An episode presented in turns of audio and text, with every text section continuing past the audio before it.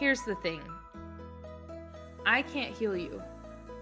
You can't do everything that I did and have the same outcome. My path is my path alone. However, I can tell you my story in hopes that it will inspire you to know yourself deeper, to connect to your inner divine self, and to remember that you are whole and you are love.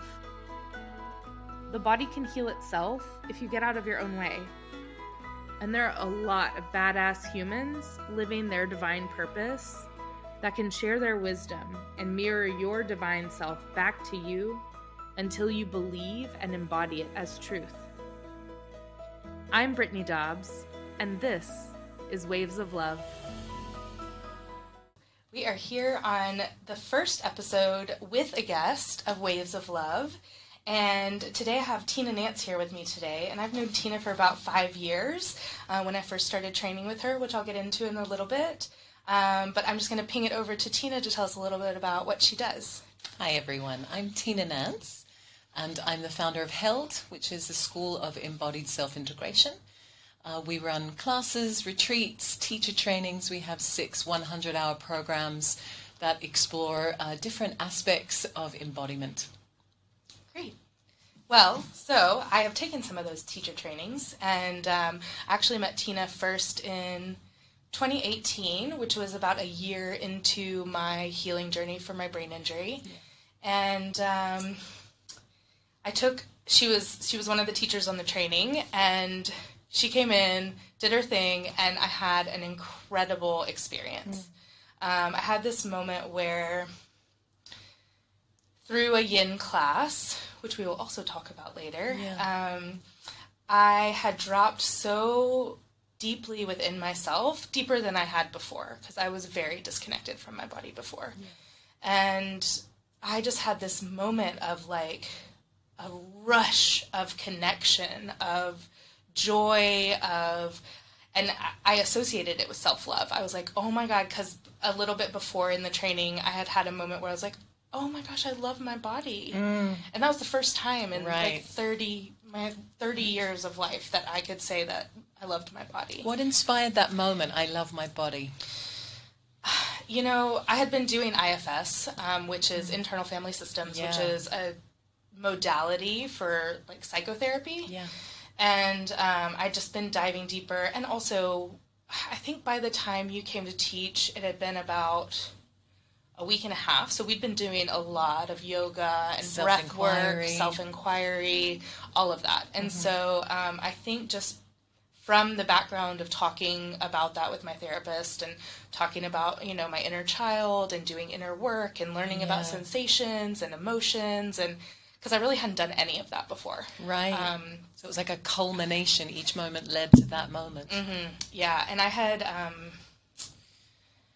I had started that work actually before my accident. Mm-hmm. Yeah. And so then when I had the accident, it like basically took away all my coping mechanisms mm-hmm. and everything just flooded in, mm-hmm. which was fantastic that I had already started understanding that I can find sensations and connect with the emotions and allow it all kind of right. move through. So often when we start on that path of healing, that's things need to fall apart in order to come back together. Do you Basically. have that experience? Mm-hmm. Yeah. yeah.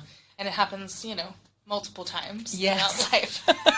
Indeed, never ending spiral. But I had one quite very large one. Yeah, that's right. You know, um, but so all of that kind of brought me to that moment where I was uh, like in these postures and allowed things to move through, and mm-hmm. it just was like gush, which is also why I called it Waves of Love, the podcast. Right. Yeah, because I've had these moments throughout this six years of healing from my brain injury. Yeah. Um, that they're just these like deep moments of connection to the body. And it know? feels like these embodied waves of love mm-hmm. somatically for yeah, you. Yeah, yeah. And it's like just you're so connected to the body, but you're also so connected to yeah. everything else. Yeah. And it's just, it's almost like you get plugged into a light socket. That's right. I yeah. mean, that's definitely my experience that the body is like a conduit for our essence mm-hmm. and that it speaks through our body. Our soul speaks through our body. Mm. And that there's ways of kind of connecting with the language, the voice of the body that allows that to amplify mm-hmm. through our practices. Absolutely. What is the phrase that you say all the time? Um, our body is, oh my gosh, come back to it because it is it's a it's a key phrase that you say a lot Huh. that has to do. People often tell me the things Yeah. that I say, and I'm saying, I Oh. say that. it's all those like nuggets that when you're just Yeah, speaking from your heart and doing through. your thing, they're just yeah channeled through you. Yeah. yeah. Um. So yeah, so that kind of moment of like this self love, this connection in, is then what kind of led me to wanting to dive deeper into your work. Mm. Yeah. Great. Yeah. Yeah. So it was the yin practice where you were dropping into your body and just allowing whatever was present to Yeah. arise. Yeah, and I think it also had to do with because when you do yin, you don't just do yin, you do a lot of other things within that. And I Yeah. think um, you did the embodied unwinding as well, which we'll talk a little bit more about. Yeah. But that was just a new, like, I was able to really fully kind of start noticing what's going on inside. Yeah. I mean, I think that's really the beauty of yoga and any embodiment practice is that it truly is a self inquiry. So, this is something you and I have spoken about um, previously is that what I'm really passionate about, like as a practitioner as well, my own practice, but also as a teacher, is to really develop direct pathways, direct connections to our own internal truth. Because on my path, like I was inspired by spirituality, but it it ended up feeling like a continuum of the same seeking outside of myself to know who I was. So what eventually has been the big turnaround for me that that um, has really deepened my practice and my own well-being is really developing this sense of self-trust. And self-trust only arises for me from a place of self inquiry, when I'm not cognitively listening to philosophy or listening to other people's concepts about the way things are, where I'm being guided back towards my own truth and learning how to listen to my own truth. And I think for all of us, there are as many pathways to our own truth as there are human beings. And what I like to really encourage with my teaching is to discover your own way, to discover your own path. So, what that's been for me has been the body. The pathway has been listening to the communication of my body and starting to really um, learn how to dialogue with the body um, to reveal my essence, my soul. And often that will show up as all the places where my body is contracted and stuck. It will show me where I have been believing ideas that are borrowed from outside of me that are not in alignment with my truth, and I'm unpacking that history from my tissues. But it's also a practice that allows me to really constantly tune into the present moment and all that arises through the the um, spaciousness that presence allows. You know that like that soul essence can speak through that space that the body allows me to enter into. Okay, so I love that. And you're so incredible at teaching other people how to, or guiding people how to drop within themselves if that's the way that works for them. Right? yeah. Um, but I know you've been on this like very long, winding journey, like all of us. When did you notice that the body became like that piece? Was there one moment, or maybe you know? I think, I mean, it's it's just who I am and always have been. Like when I um, was little, I'm I felt I, I'm such a sensitive being, like yourself. I'm such a sensitive being that I feel so much internally that my body is kind of a way of moving and processing that since I was little. You know, I would kind of go into my bedroom and just kind of dance and throw myself around and just to, to kind of move through whatever I was feeling. And then um, as I got older, there was this uh, continued connection to embodied practices that were more like dance orientated. And then I found yoga early. I found it in my early 20s. And in that part of my life, I was already in a place of like deep internal curiosity and, and spiritual inquiry. So as soon as I got onto the yoga mat, I started noticing that inside my yoga practice, and certainly when I got off the mat, there were these radical shifts in how I was feeling. I would notice that I'd be inside a posture and big floods of emotion would come up. I'd get really pissed off inside some postures, or there'd be like a flood of memories or grief, or you know, often in yin yoga I cry, mm. and I got really curious about that. I wanted to know why, when I put my body in a certain shape, all of a sudden there was a flood of emotional memory, or you know, I could see that my physical body was directly connected to my emotional body, to my uh, mental body, and also like we just touched on, I noticed that it was also connected to my intuitive body, my spirit body. Through practices, I would have a shift in consciousness, which in the beginning felt like I had access to just good feelings. Like mm. I just felt good after my practice. But also I noticed I would also receive aha moments. I'd receive insights. I'd it'd be a place where I could go to to find clarity, mm. where things would just get quiet externally enough that I could tap inside. Mm-hmm. And then that just became something that I just um, got really curious around and just dove deeper and deeper into. And there was a continued practice. I was practicing every day because I loved it so much. But also, I started studying a lot. So that's when there was a lot of the kind of external referencing, but it gave me context. I looked at lots of different systems Chinese medicine system, um, kinesiology system, so many different perspectives of how the mind, body, spirit are connected. And via looking at those maps and then exploring those maps in my own direct experience through my body, that's when things started to really ripen and, and deepen. And that's just continued ad infinitum. Mm. like, yeah, that's my that's my life. Do you think that do you think that people have to reference externally before they can reference internally? I mean, I think we're born that way. Mm-hmm. You know, like we come in as little babies that don't have any structure and we're taught how to function. We're taught language. We're taught, you know, my name is this. I'm a woman. I'm a, you know, so we, we have all these particular ways of defining who we are and, and learning how we function that we learn through our parents.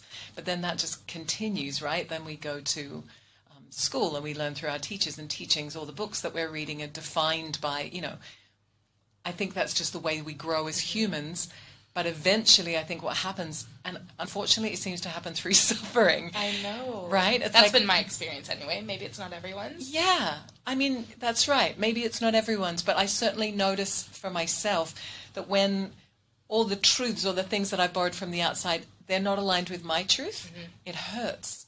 It, it causes discomfort in the body, it causes pain in the body, it causes disease, right?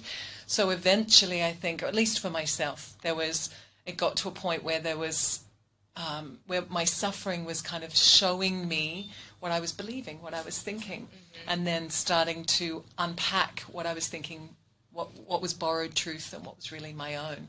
So there was this process of unwinding, unraveling, and unpacking the kind of borrowed stuff, and then at the same time, this process of learning how to connect to my own internal knowing. Mm-hmm. So an unpack and a rebuild, you know, that I think just I mean, it continues Continuous. every day. Yeah. You know?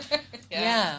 Yeah. I think for the for me that experience, like when I said that everything just came rushing in, mm. and then it was just like, oh my gosh, I have to like pick through right. all the deconditioning, all of the you know the social constructs, the religion, just the, my entire life just kind of halted yeah. and i was like okay well now i need to lay in bed because i can't really do a whole lot with this brain injury right. and then we're going to have to process 30 years of emotions because i was completely shut yeah. off from my emotions like and so i think that's what was so impactful when i came to bali i was doing my 200 hour and then i found this like whole because my yoga journey started like a I, went pretty quickly into yoga after my accident, mm. and the only way I could do it though was showing up and um, in a studio I would wear earplugs, and I would have a heart rate monitor on because if my heart got too my heart rate got too high, I would get really dizzy, and if I had too much input sensory wise, I couldn't I couldn't practice. It would raise my heart rate. Talk about fine tuning to your body's communication. Right. so that was like it yeah. was a really beautiful experience yeah. because of that. Yeah. Um, and so then I come in and it's like I've done a little IFS, and then it's like, oh, now let's like really feel into what's going on in the body. Yeah. Where is it tight? Where is it giving you sensations? Yeah, I love it. I feel like um, on the spiritual path, there's kind of the spiritual lens and then the psychological lens. And what I love about IFS, internal family systems, is how it really marries those two. You know, like I feel like in a lot of spiritual um, practices, there is this concentration on the aha moments. There's a concentration on connecting with higher self and just being in higher self, you know, mm-hmm. like, um, and that can lead, doesn't necessarily, but it did for myself and certainly in people around me that I observed, it can lead to shadowing parts of your humanness mm-hmm. and only wanting to be in one part of yourself and other parts so get denied yeah that's right yeah. and but it it's um, it's kind of the opposite to wholeness you know there is this sense of only wanting to be in what we deem as um, good or comfortable and then having to like you know mm-hmm. and that creates projection and judgment and a whole lot of complications right so either this sense of like um, this goal of not enough have to get somewhere and be in this certain place all the time or um, adversely and through the psychological lens can be like no connection necessarily to a broader sense of self and i'm this smaller self and i'm broken and i need to do all this stuff to get mm-hmm. fixed but what i love about ifs is that my experience and you know i'd be curious about your own but my experience has been how do we anchor in that sense of self mm-hmm. with you know the adult self the higher self how do we anchor in that but then from that place how do we then go in and reparent and re-love basically mm-hmm. all the fragmented smaller selves back into wholeness mm-hmm. and that for me is like really that merging of yes we go up and out and we connect to our causal being our spirit being but then you know we're here mm-hmm. then it comes back down through the body and it integrates into you know the world into our lives and mm-hmm. to do that seems to be this process of re um, I call it a soul retrieval, mm. you know, mm-hmm. of this like bringing in the parts that got lost on the way. Yeah. And and for me, I love that this podcast is called Waves of Love because for me, what's been really crucial in that is compassion. Mm. Like the fragmented parts or the beliefs that are misaligned with my truth, on some level, they're believing something about um, disconnection from love some part of me not being worthy, some part of me not being lovable, some message that I received about love or lovability or safety mm-hmm. or and the rewiring seems to happen with giving those parts the love, whatever that looks like. That looks like a million different things, right? But giving those parts the love that they didn't receive in that moment to, to reframe the messages, so that that context of um, yeah, as as corny as it might sound, that love really is the answer. It that the like answer, yeah. that it's who we are, that it's our soul essence, and we're just realigning with love. Mm-hmm. You know? Mm-hmm. Yeah. And I think I was going to go back to a piece where you were talking about where we go up and out. Yeah. And how um, I think I had to experience that first Yes. To know that connection to wholeness and oneness. Absolutely. Before I could fully embrace my body. Totally. You know, uh, and then and then it's like each of those parts that we talk about that we're giving compassion. It's like they show up every day. It's yeah. like the different pieces or a new one will show up, and so it's kind of just an ongoing unfolding Absolutely. of like bringing yourself back into wholeness, oneness, but like within the body and yeah. being fully present here on this earth. A hundred percent. I mean, you know, before we were kind of touching on this idea of how the body communicates our alignment or misalignment with soul. So the way that that works, certainly in my own experience, and it's what I offer for people to explore in their own self-inquiry, is that when we're um, believing thoughts that are not our truth, that the body literally contracts, mm. that there's something that happens that I don't need to go into the science of it, but that happens in the fluid in our fascia, where you know, there's literally a signaling of the body of contraction. And adversely, when we're aligned with what's really true for us, then there's this openness and this flow and this rhythm and this spaciousness in the body. So when we learn to be present when we learn to be here in the body, we can listen to that moment to moment. We can hear when, you know, that that thing that happens every day when we're inside a part that's like, you know, that voice in the head that's telling us something that isn't true, we can notice it in the body. That mm-hmm. can be our like wake up. And then we, oh, okay, what is it that I'm thinking? What does that part have to say? Mm-hmm. And, you know, the IFS edition that I love, that's then like, what does that part need?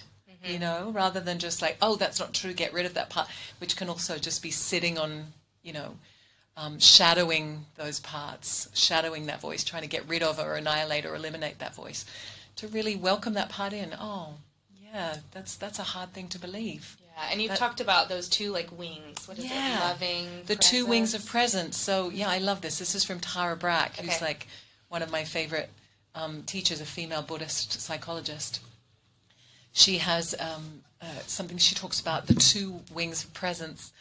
Um, one of those wings being, we could describe it as, you know, more of a masculine wing, you know, th- through a particular yogic lens of Shiva Shakti. One being this kind of unwavering presence that's, you know, here, uh, undivided, right there, you know, being here in the moment, that um, spacious awareness consciousness. But then the, the, other wing is this wing of tenderness and kindness mm. and patience and compassion and nurturing. And I've certainly, in my own experience, been like just showing up and being present with myself, particularly in traumatic events, has not been sufficient for transmutation. It hasn't been sufficient for my nervous system to calm down, that's for sure. What is required for me in those moments of healing and transformation is, yeah, deep compassion and love. And then, do you do you believe that we need both of those wings in order for that expansion and like to notice that expansion within us? Yeah, I mean, I think. Yeah, again, this is very individual, mm-hmm. but I feel like for me, when I anchor into love, that brings me into a place of presence. Whereas for others, when they anchor into presence, that brings them into a place of love. I think they're two faces of the same coin. Um, so, yeah, I think that for most of us, if we sink deep enough into one or the other, the other shows up. There's just the different entry points. That's right. Mm. I think so. That's that's certainly what it feels like for me. There's just dropping into that place of soul wholeness You know, whatever whatever way works, mm-hmm, right? Mm-hmm. So, okay, going through that. So, um, when I started experiencing that within the 200 hour, yeah. I decided to sign up for a 100 hour teacher training, mm-hmm. which was the week after my 200 hour, I believe, or like I had a week in between. I mean, it was crazy. I was like a year out of my accident, and I was just like full on going in. But it was great. But I know? love that about you, Brittany. You're like, let's go. Let's do this. Right? right? Let's do this. now or never. Um, right. And so, yeah, so I signed up for this embodied feminine training, and I had just, for the first time in my life, realized that I loved my body. Mm-hmm I definitely didn't know what my body was like as a woman at right. that point. I hadn't really explored that. Right. I really didn't know what I was signing up for in this embodied feminine, but I knew that like I wanted to know more about how we can get an access in the body deeper like that because yeah. I had this like deep connection. I'm like I want more. Isn't it that? Isn't that it? You always want more of it. Yeah. Um, and then we just kind of learn little by little how to always be in that. Or yeah. Yeah. How to integrate that. How to integrate it, yeah. Mm-hmm. Um, but if we could talk about a little bit about the embodied feminine yeah. training and like how you kind of got to that point of teaching uh, teaching that and teaching the embodiment and i know there's a lot more to that so yeah um, i mean i think it's very it's aligned with what we've already been discussing to some degree i feel like um, the journey of the embodied feminine has been a profound journey of self trust for me because my background um, of study has been through relatively masculine lenses. And what I mean is they were practices created for men by men and written in texts through the masculine lens. So, um, you know, my background is in things like Taoism and Chinese medicine, Buddhism and yoga. And they've been incredibly valuable. I think we're all both masculine, feminine energies, more um, a, a, way to describe that outside of kind of the gender role would just be yin and yang. I think we're kind of a, a combination of those things. And yet, a lot of the practices that I had been exposed to were a little bit more on the yang side or the, the masculine side. And so, what I mean by that is through the yogic lens, for example, we talk about Shiva and Shakti. And Shiva is the unpotentialized formless spaciousness. Mm. It's that background of awareness that's holding and embracing and including all things. And then Shakti is everything inside of that. So it's the expression of that awareness through form. So a lot of the practices that I was exploring were a, little more centered around, and also I got more into non dual practices and meditation practices that were more centered around um, you are not the mind, you are this broader awareness. And yet, in my own experience, what was connecting me most deeply to that sense of truth and source and um, knowing, but also vibrancy and fullness and aliveness and love um, were the practices that uh, that were through my body, that were allowing my body to surrender, and we'll get more into this, but to surrender more and more open so that my mind was not necessarily directing the practice. In other words, I didn't have an idea, I'm going to do A, B, C, and D asanas in order to have A, B, C, and D effect. It was really just dropping into my body and letting my body move and unwind how it wanted to reveal its knowing to me from the inside out. I started um, exploring these kind of surrendered practices where what I was experiencing, a way to define it, would be that that, that vast intelligence of consciousness expressing itself through form that's called Shakti was moving through my being. So, in that way, that felt like a very feminine practice, and it wasn't being described to me in in the yoga that I was exposed to, and a lot of the systems I was exposed to, we were moving the body to get into a more sattvic state to be ready for seated meditation. And yet, for me, the meditative experience was happening through the movement. The insight and clarity was coming through surrender to this energy that was moving and unwinding my body. And so that felt like a practice that I had to I had to really develop trust around. I didn't have any role models. I didn't have people that were speaking to that or talking about that. I wasn't learning that in a book. Yeah. it was like this was just happening from mm-hmm. the inside out. My body was my teacher. And so that's where that path of like really learning to trust that. And then also like we were just touching on, rather than my meditation just being about the development of equanimity, it was very much about developing heart-centered meditation.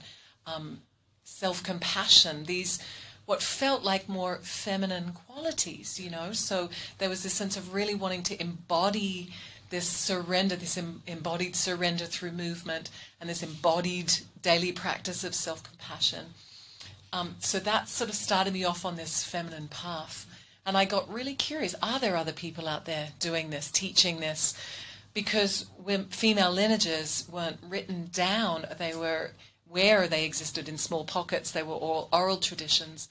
Um, they, you know, it was hard to kind of find that anywhere outside of myself, which I guess is the beauty of it. It's a yin inside out practice. But that's really how the feminine practices started, and then they evolved into evolved into many other things that we can talk about. Mm. But that's the the birthing of it is that inside out flow. And that was so that was like so early on in my journey and you know we can get into more of that as well a little mm-hmm. bit later but because I've been able to progress to experience that myself. Yeah. But maybe not necessarily I wasn't understanding it as like the Shakti or the feminine. Yeah. I was understanding it in different ways. Totally. And I think I think what's important at the end, like for me, for me, those definitions were helpful to a point, and then they weren't. Mm. Then I needed to let go of it. Doesn't matter what it's called or what it is or what it's defined as. It's really just about the experience.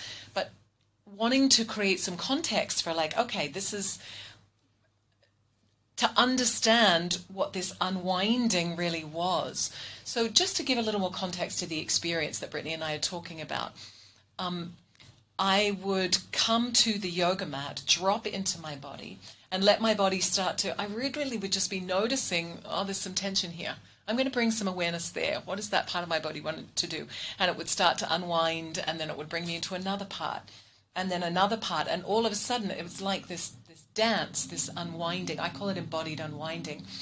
And then inside of that, there would be a lot of emotional content, you know, like uh, all kind of emotional textures moving through and a lot of memory and a lot of just this process of unraveling that would then eventually open to that portal of insight that mm. we were touching on and all of that kind of happening through the body.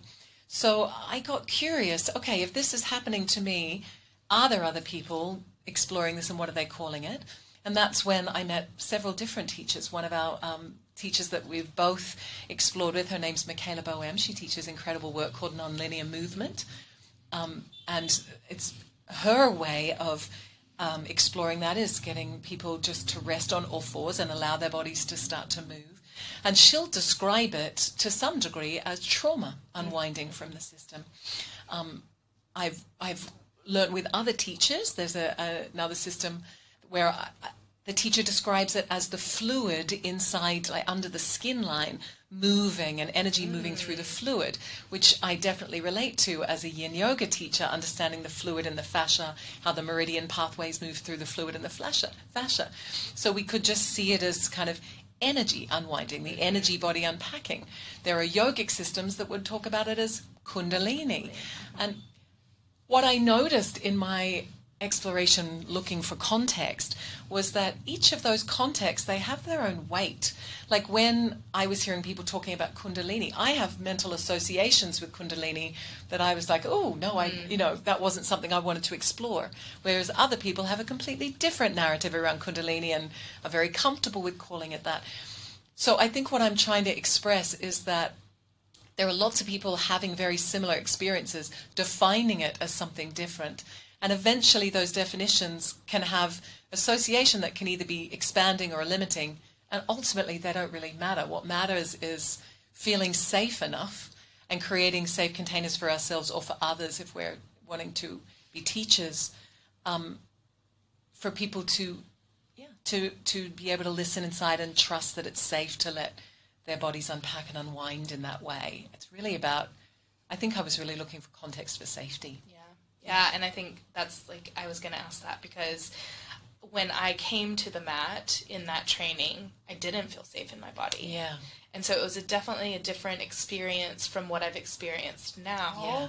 But it was a very good like planting the seed, Yeah. right? Because I was still able to drop in and start feeling the sensations of what's going on, but I wasn't able to allow the energy to really i think maybe it happened like one time like for a small moment in the training um, but I'm really curious because for me, it was a, a process over many years of meeting all the individual fears that were arising, what it was that I was afraid would happen if I surrendered to this place. You know, all the reasons that we um, attach to control, and because the safety that control gives us, and what it would take to give that up. To trust the unknown in that way. I think that's a very personal process. But I'm curious about what that was for you. Like, what would you say has allowed you to feel safer in your body in that journey? What's been the have there been steps that you could track or is it it i would say there are a few steps that i could definitely track and i'm sure there's been so much more because i mean you know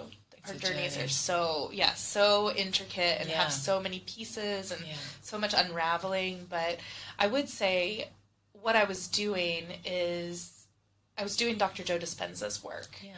and um, so this was beginning of 2021 middle 2021 um, and so i that's you know only a couple years ago. So when we were together it was in 2018 and so i was like just starting to feel into my body.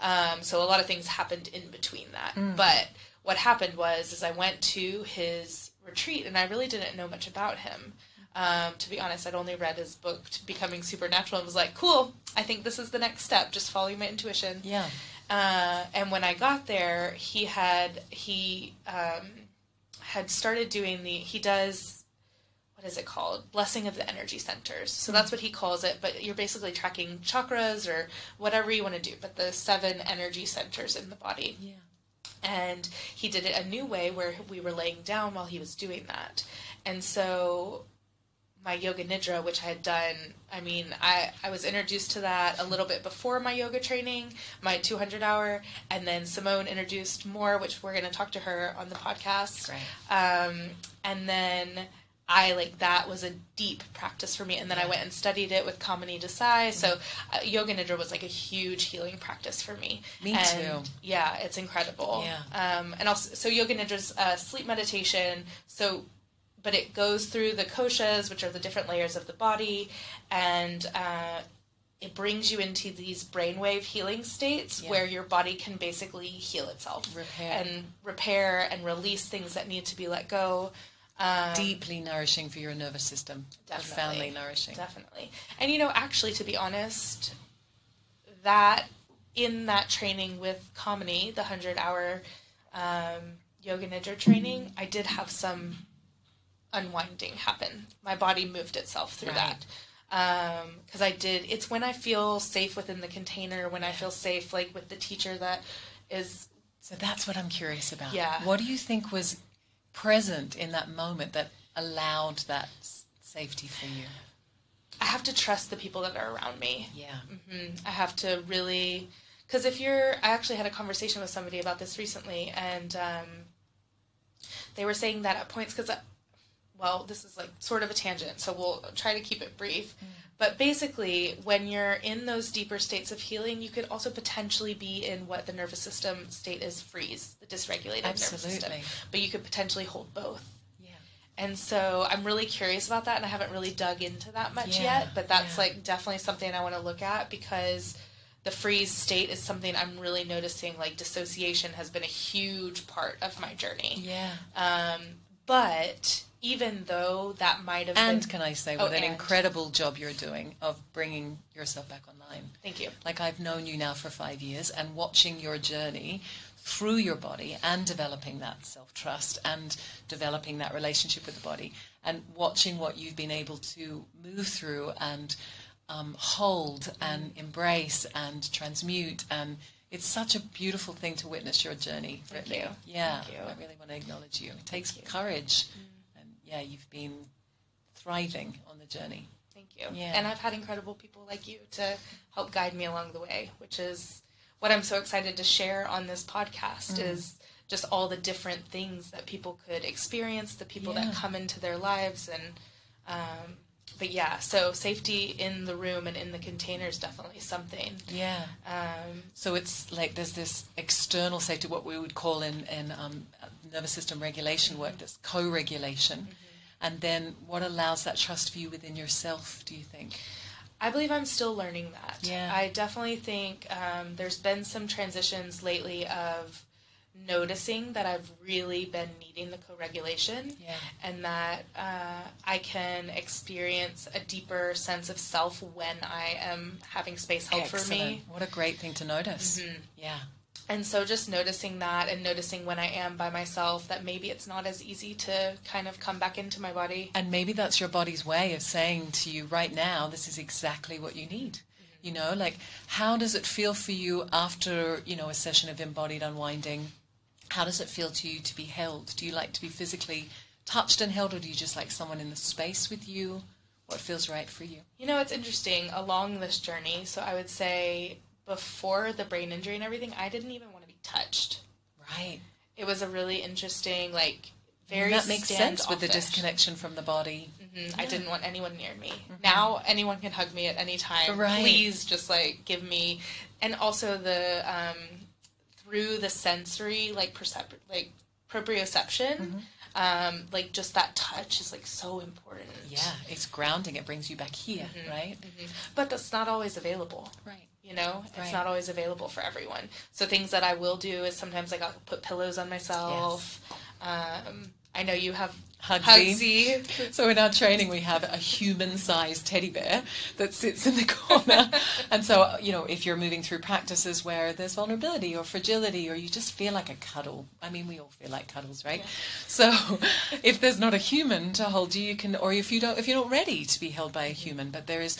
We also teach practices in the nervous system work of like um, self-hugging, is self-regulation with self-touch.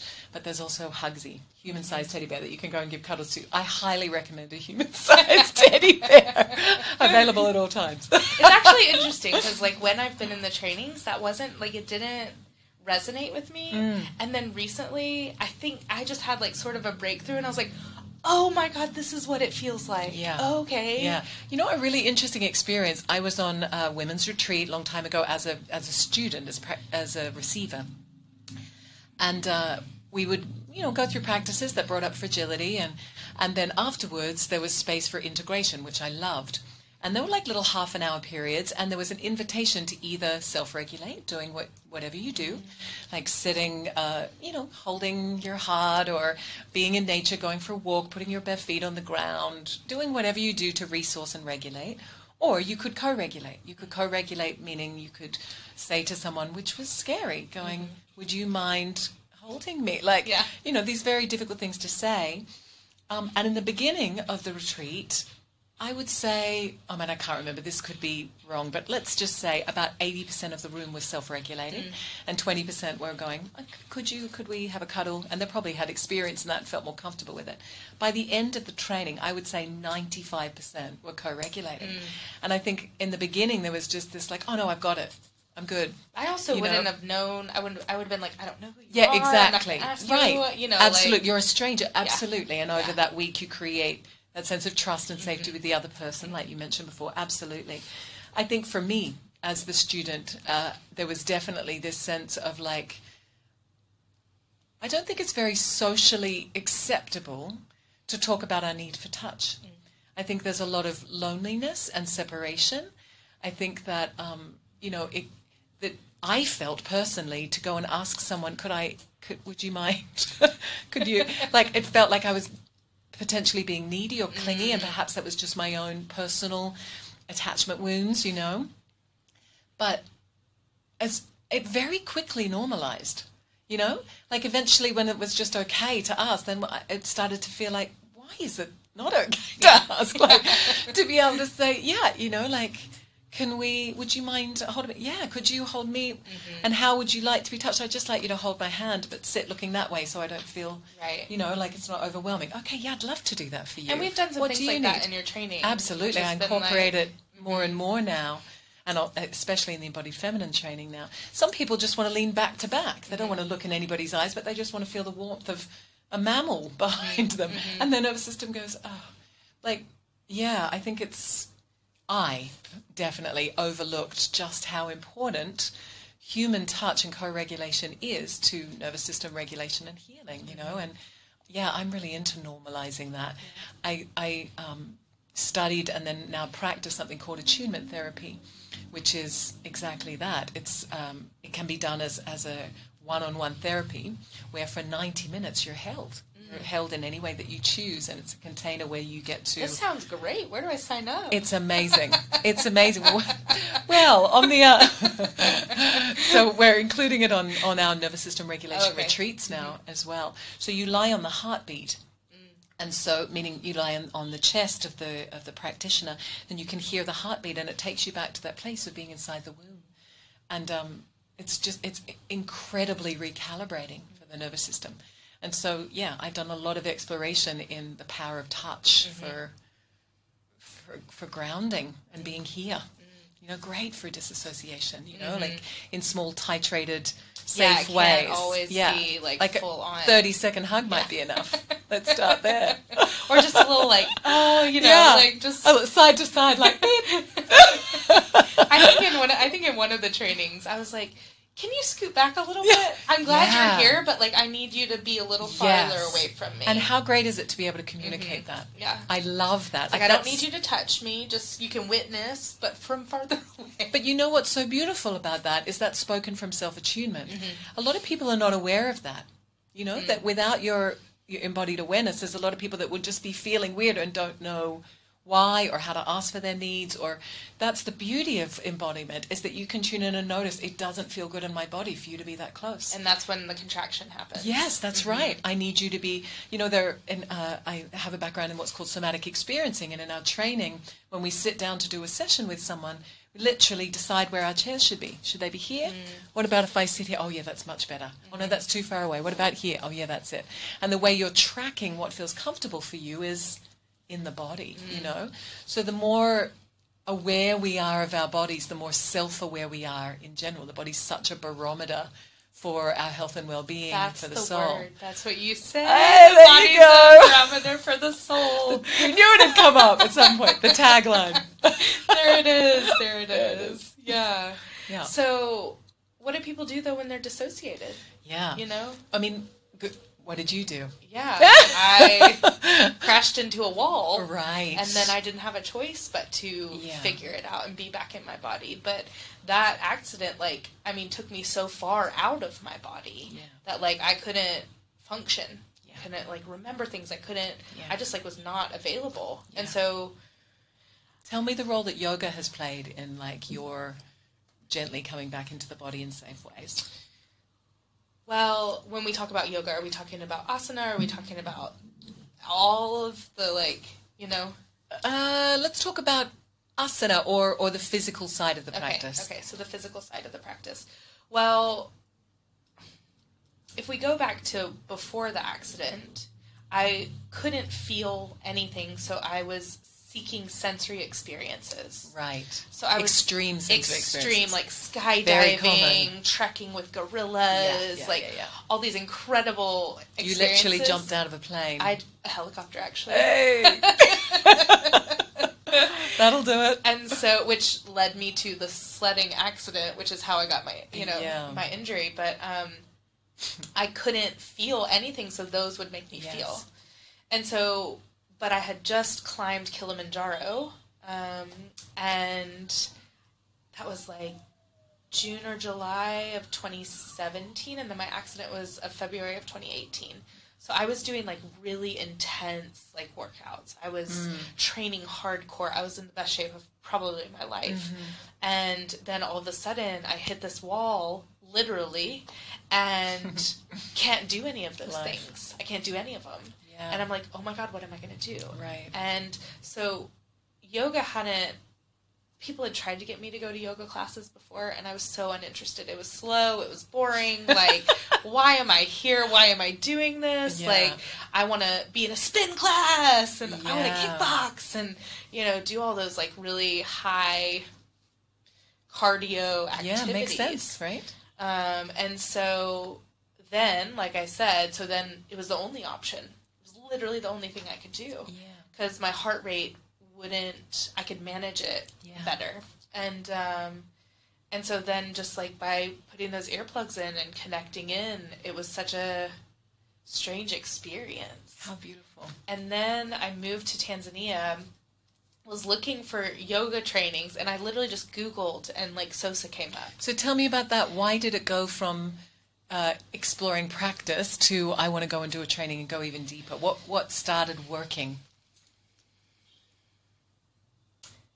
Did it work, or was I just trying to find what was next? I think it was a little bit of both. Got it.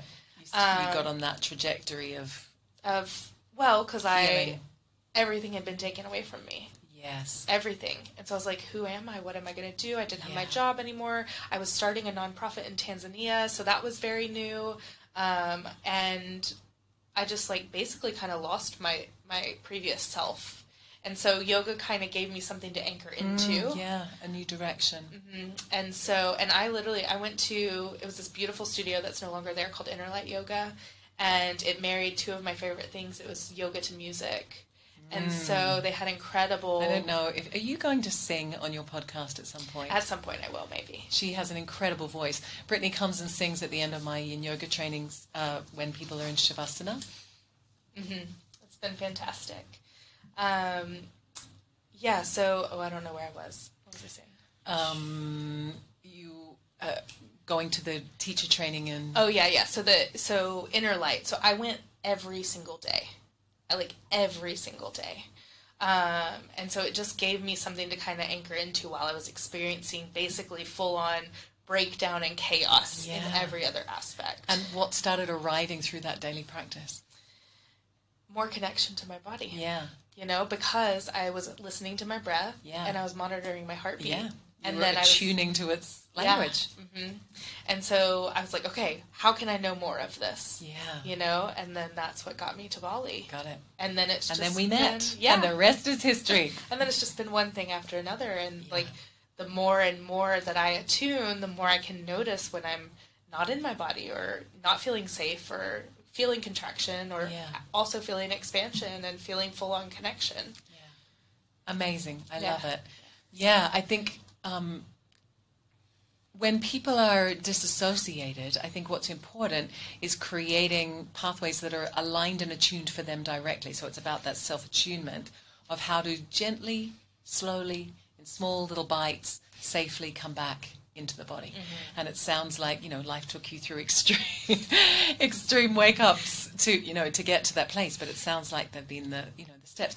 And for, you know, if if there are people out there experiencing disassociation, even just starting with things like, you know, like some self touch and, and gently attuning like, oh, I, I have a body. I can feel sensation, it's here, you know, just in little little um, bite-sized pieces. And I think what you touched on before about co-regulation is really important.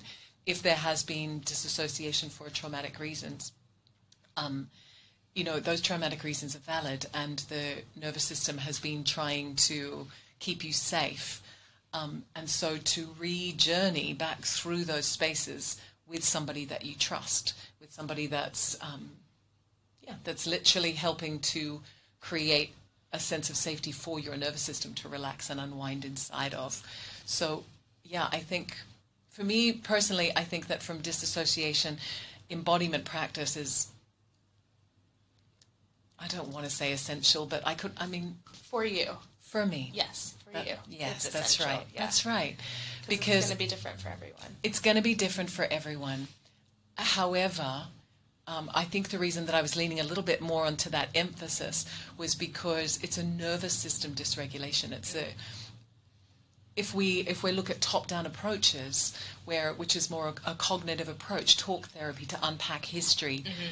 that is extremely effective. Something like IFS is extremely effective, but I think what we're starting to understand more and more now in nervous system exploration is that um, it's it, it beca- it's a, it's like a disease. It's happening in the body, meaning that if there's a dysregulation in the nervous system, it's the nervous system that has to be attended to. We, we're now including these bottom up approaches, um, and at least in my experience, when I had a, a, a big dysregulation, it was the two things together, marrying together, the top down and the bottom up together, that really created that uh, sense of both healing and integration. So, um, yeah, I feel like for because disassociation is disembodiment, then safely coming back into the body, you know, is a is, is a big part of the process. And I think what I realized uh, relatively recently is that because co-regulation didn't really come like the word didn't really come in until probably the yin training i knew about it but like Yeah. i didn't experience it so directly which i'll say kind of what happened but first um then I realized that like that's literally what I've been doing. I've been going to all of these practitioners, all of these trainings to get co-regulation, Yeah. to get the tools and, and knowledge that I need to self-regulate, but also to experience the co-regulation. experience compassionate support. Yeah. Right? Yeah. Yeah. And and I feel like they're those two wings, right? Mm-hmm. Yeah. And also, I was going to go back to when we were talking about like the energy moving through us. When that fully happened, my mom was on the training with me. Right. you know and of course we all have different relationships with our parents Right. and um, you know that'll another conversation for another time That's a whole Yeah. other conversation. do that one with my therapist yeah. um, but yeah at least i had it was a room of like 2000 people so i wouldn't have necessarily felt safe to allow that. This that is the to Joe happen. Dispenza course. yeah. Yeah, yeah. And so when that happened though she was with me and so i could and and it felt like a relief it was like oh my god it's finally ready to like move through What felt like a relief? What What's finally ready to move through? i had associated it with where we had talked about different um where we had to, Should we pause and say Yeah. that again? I don't know what that was. Well, okay Um, what was a relief? What was it that finally moved Hmm. through? it was like I had reached this point of allowing, I would say I probably associated what you said, like the Shakti moving through, as more of a trauma release nervous system rebalance. Yeah, And so that's what I feel like I was experiencing at that moment where I was just like, I literally just sobbed afterwards. My body started moving itself, Yeah. allowing the energy to move through. And, um, and I was just like, "Oh my god, thank you! Like, thank you! I've been working so hard for this, and I'm I'm ready to allow all these experiences to integrate, to release, like whatever mm-hmm. that may be, but just So that sense of relief and gratitude. Mm-hmm. yeah, Isn't yeah. that amazing? That always seems they go hand in hand, right? Or that, or that in that process of healing, there's often this big swell of oh gratitude, gosh. even gratitude for the whole uncomfortable mm-hmm. process, like for life, you know, like this this journey, right? And it just feels so expansive. Yeah. you know, Yeah. yeah. so that was a really that was a beautiful moment. Yeah, and, and that your mum was there. That significance of mm-hmm. that allowed a sense of safety and co-regulation mm-hmm. that allowed for that to happen. Is that what you're saying? Yeah, and yeah. then but then it kept unwinding. Right. You know, and to this day. still unwinding yeah. to this day. Yeah. And where you talk about like that trust and like the safety and I don't know that I've mastered that full surrender because yeah. there's still a little bit, bit of resistance and control of yeah. the experience because when your body does start moving itself, you're a little bit like, what's happening? You know? Yeah. But then there are times when it feels very expansive afterwards where it's just like, this is. This is an incredible experience. Okay, so we took a little pause there and uh, I wanted to go back to when we were talking about like dissociation and like things that maybe we could do when we're by ourselves to yeah. bring ourselves back in our body. Yeah. And you were talking about kind of like squeezing mm-hmm. and touching. And I think when I was in that embodied feminine course, and there were some really profound like tools that were available, yeah. and you had brought in somebody to teach the Arvigo Mayan abdominal massage, yeah. And I have a really long history of hating on my body yeah. and body shame, and especially when it comes to the belly. And uh, so that's been a part that, like, definitely has needed some compassion yeah. and attention. And so that, like, learning that technique of doing, like, a self belly massage yeah. was so profound for me of just like even just touching myself in that way, yeah. you know, and in that part of my body that's yeah. really sensitive. So the thing is with our bodies is that they store our history, right? So um, they store things that have happened to us, the way we've experienced things that have happened to us, our behaviors, our patterns, our thoughts, our feelings.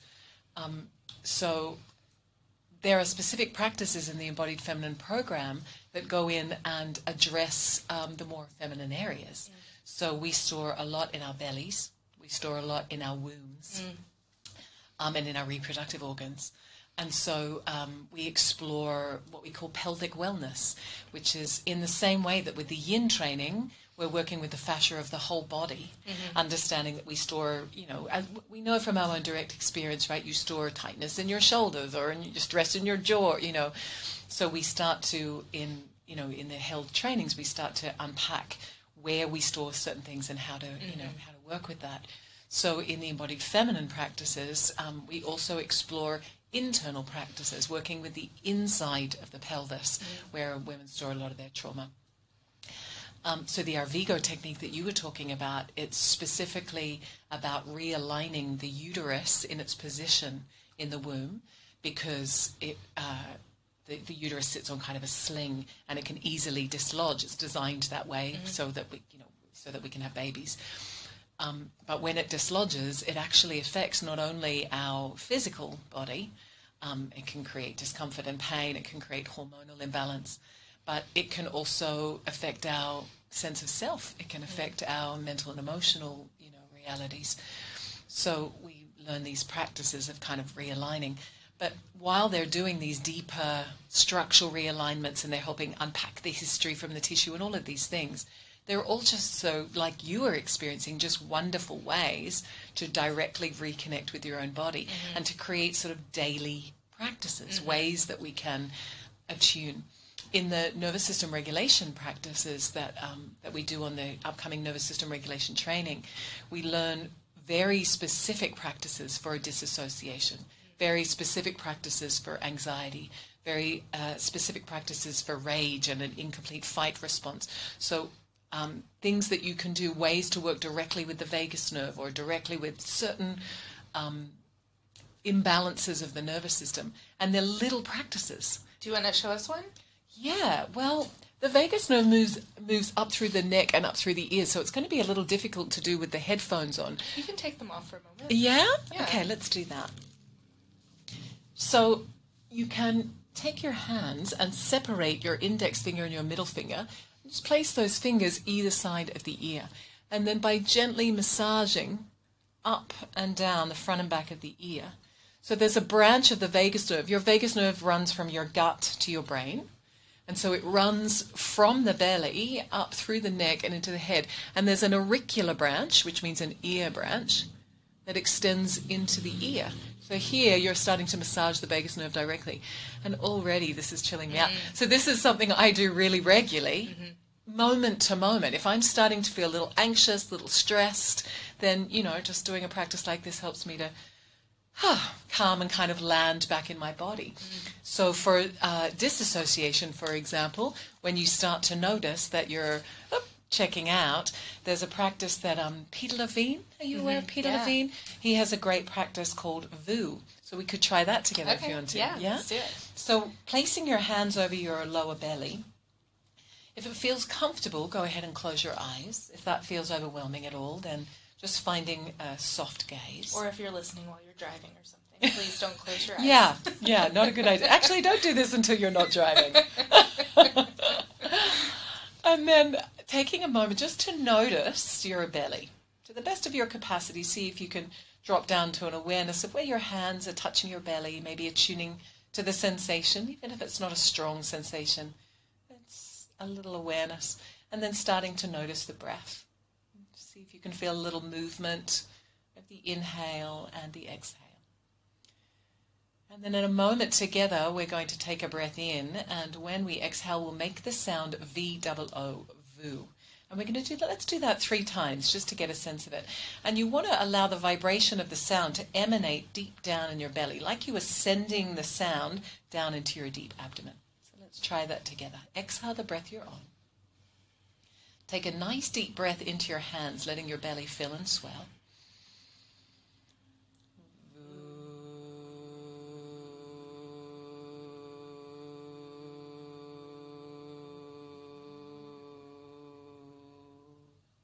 Two more times, feeling the vibration in your belly.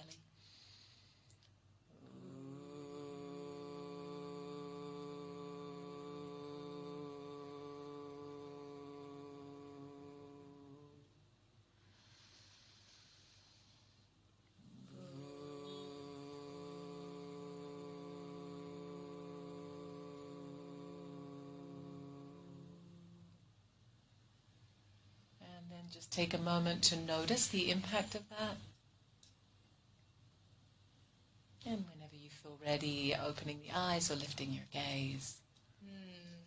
So it's a nice, simple practice that just helps if there's some disassociation, just to ground you and bring you back into the moment.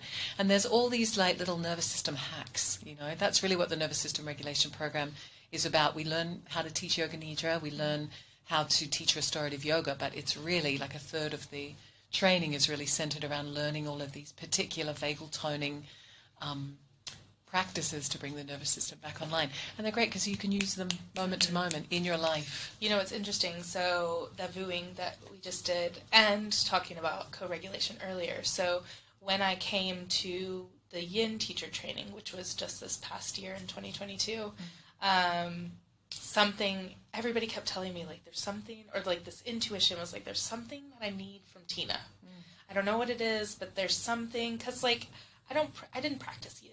Yeah. Really, I did it, and Yeah. and the yin. So I was kind of like, I could, I could learn yin. I could learn to teach yin. You know, that's sure. I- I could do that. Like, yeah, but there's something. Yeah, there's something about like the way that you teach, the dropping into the body, and.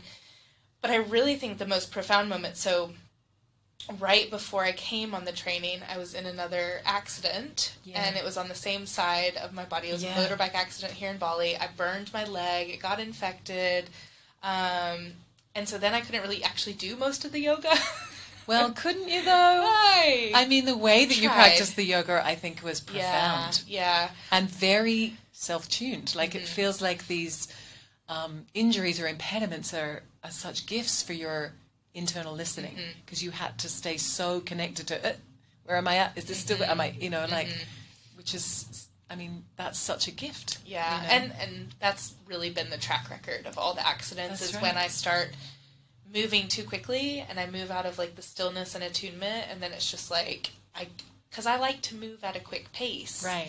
And the universe is telling me, but that's not the pace. yeah, I was going to say, which part of you likes to move? it? my old self. I don't know what part. Maybe not your body. not my body. Who knows? Yeah, and so but so when I came to that training and then I was having these moments of like full on, so it had basically re triggered, I, I believe, this is the story, right? I, it had re triggered everything that was left from that initial accident. Yeah. Because it was on the same side of the body. I'd done this whole like six year journey. It's like, let's revisit that and Let's pull up the the last of bit of the. yeah. Yeah. And so, which was pretty traumatic, to be honest. Yeah, of course. and um, so I was very grateful to have a space, con- a safe container to be within in that moment, and Yeah. to like have the option to go back into my body again. Yeah. You know, but I think one of the most profound things was when I was experiencing like full on like dissociate dissociation, which I didn't know that's what that was. You kind of pulled me over. I was like, "Would you like to do a few exercises?" Yeah. And I was like, "I guess, but maybe I could just go sleep." Yeah. I Can I just go get a snack? Can I just or- go lay down? I think I need to go lay was like, down, do "Mm, some no." meditation. You're like, no, let's go do some, let's do some things. And so we did, and we sat down, and um, you did the vooing with me, and you were holding that space for me to be able to come back into my body, and I did, and it was like, holy like, shit, It works. I was like, whoa! and but I think what was so profound about it was that not only that it happened, but I had been associating what was happening to me in those moments because it happened quite a bit throughout life yeah. um, of it being a result of my brain injury. So I would I was attaching to, oh my god, I've got to go lay down, do a yoga nidra. I need to like, and I was it. putting myself in these freeze states that was just perpetuating Got it. the same. And yet there was disassociation way before the Yeah. the accident. yeah. hmm But it's just now coming into like a very. Yeah, got it. I think because I am in my body more, it's a more noticeable happening when Yeah. it happens. I want to um, just share with the listeners as well. Um, because of Brittany's physical injuries on the training and her willingness to just kind of go in anyway and journey, Brittany discovered, I'd really love to hear more about your internal experience, a way of practicing where there was, you know, obvious limitation to mobility and movement and things that she could and couldn't do physically, but um, you were doing the practice Mentally. with mentally with visualization. Can you speak a little bit about that? Yeah, so the thought kind of came from Dr. Joe Dispenza. Yeah. He in his um, in his retreats, he talks about, or in his books somewhere, he talks about these studies of people playing the piano, and um, like two groups did it. One group actually went and like practiced the piano every day, and then one group just mentally played the piano. Yeah. And they came back and they basically had the same results. Right. And so I was like, okay, so I can't do these morning practices, but I'm here. Yeah. So like what can I do? And I would practice them in my mind. And because of the way that you teach and it's so like it's it's such an easy way for me to like be embodied. Yeah. I could really like I knew what to do as you were guiding it. Yeah, so even though you were mentally doing it, you were still tracking it as a felt sense in the body. Yes. Yeah. Yeah. That's the point. And so, and then when I was tracking that, I was having full waves Yes, of love. Like I was just totally. having this I like saw. ecstasy of like joy, especially and your body was releasing in certain ways and opening in areas and Mm-hmm. all with this internal movement of energy. So really, we don't have to do anything. We can just sit there and Well, do it. I mean, I think what's so beautiful about that is to, is to get a sense that embodiment doesn't have to mean movement. Mm. It doesn't have to mean like you can do it at any stage, at, in any way. Mm-hmm. Like you can be injured, you could be in hospital, you could be elderly and incapacitated, you could be, you know, menstruating and and not be wanting to move. You could be. There are ways of being in the body in these incredibly safe and powerful and transformative ways that don't require strength or movement or agility or any of mm-hmm. those things. Like mm-hmm. often I think we equate embodiment with exercise and movement and that's not necessarily entirely the case. Yeah, yeah. And it was pretty. Yeah, it was really a beautiful experience. Yeah. It was a beautiful experience to witness. Yeah. Yeah. just me, just sitting on the mat, like oh, Having a was like every time we would come up into like for the sun salu- salutation, and you would just like raising your arms, and I was just I didn't I don't think I did it because I was doing it in my mind. I could have of course raised my arms, but I think I was just like like imagining them just being like oh just so mm. open, mm. and it just like just rushes of Yeah. yeah, energetic. The impact our mind has on our body. Mm-hmm. yeah, the mind body connection. Yeah. yeah. Mind body spirit mm-hmm, connection. Mm-hmm. You've talked. Can you talk a little bit more about that? Yeah. So um, the mind body spirit connection is really the basis of everything that I'm teaching. Um, and it kind of, the way that I have taught over the years, I've been uh, teaching for over 22 years and it's um, evolved. And so the courses that I offer, the programs that I offer, are kind of an echo of that um, evolution. So when I first started, as I mentioned, exploring the mind body connection, I was looking at systems. So one of the most efficient maps of the mind body connection that I found in my inquiry was the Chinese medicine system because it speaks directly to the hundreds of thousands of meridians that uh, that make up the energy body and how to work with them directly and how these meridian pathways are what connect your mental body, emotional body, intuitive bodies to the physical body and how we can work with the channels. And then I found a yoga therapy program, a two year full time yoga therapy program, which um, taught me the foundation of how to work with meridians inside of movement and yoga. So that became like the foundational structure. And it was so beautiful, that practice for me, because for many years it was an outside in practice, but it birthed very direct experience. What do you mean by outside in? I mean, I would learn this is a, this is your liver meridian. Mm. These are the postures you can do to work with your liver meridian. The liver, I would learn cognitively, is where we store anger and suppression that leads to judgment, that leads to control. That you know, I would learn these things, and so then for an entire period of spring, the whole season of spring, which relates to the wood element, the liver channel, I would do yoga for the liver. And so, you know, I was outside in. I was learning where they were. I was learning the practices. I was learning what to do. I was learning what it was about. But then I was on the mat every day doing that, mm. you know, and I, we did it for two years. So we went through all of the seasons, which meant that inside the postures, I started to have these very direct experiences of like, whoa, okay, just like, you know, mm. you did the Voo and also like, you're like, whoa, it really works. so I started learning what the liver meridian was for me mm. And what the wood element was for me and what was you know stored in my body in the groin and the inner thighs and that you know. But at that stage of the practice i was able to therefore not just get on the yoga mat and do a downward dog and not know what i was doing. I could direct it. I could have um, reason and structure and purpose and intention. But what was happening is i was bringing a lot up to the surface right? I'm bringing a lot up to the surface and i not yet developed the tools to be with what was arising. It was like okay i'm just feeling quite emotional and a little overwhelmed and i wasn't really sourcing that place of clarity. I wasn't yet anchoring into that place of self mm-hmm. that we talk, talked about before that then could go in and integrate you know all of those things so then eventually I came across yin yoga. So that style of practice, that original style I call yoga therapy, and I teach people that system, the yoga therapy system of working with the meridians, learning the system to work with their mm-hmm. bodies. But then the yin yoga practice goes deeper. Then it's like, okay. so now you've got five minutes to sit with your liver channel. And Can in- you explain a little bit about what yin is? We've talked a lot about it. yeah, this, okay, good idea. Yeah. Let's, yeah, great. So, yin yoga is a style of yoga when you're in a posture for five minutes and it accesses deeper tissue in the body. So, rather than actively stretching a muscle like a regular yoga asana, you're surrendering your entire body to gravity inside a certain shape. So, it's really about letting go, letting go, letting go. And as your body um, drops deeper and deeper in the postures, you're getting into a deeper tissue called fascia that starts to unwind. And it's recognized now that, and learn from your own direct experience that it's within the fascia that we store a lot of our, you know, our mental, And emotional content.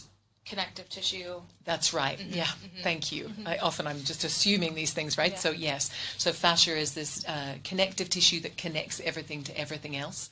It's like an internal stocking in the body, and when you're in these postures, it starts to like create space and openness. So in the same way you stretch a muscle, this creates even deeper movement, internal movement and flexibility. So inside of that, you're in a posture for five minutes and you've got nowhere to go.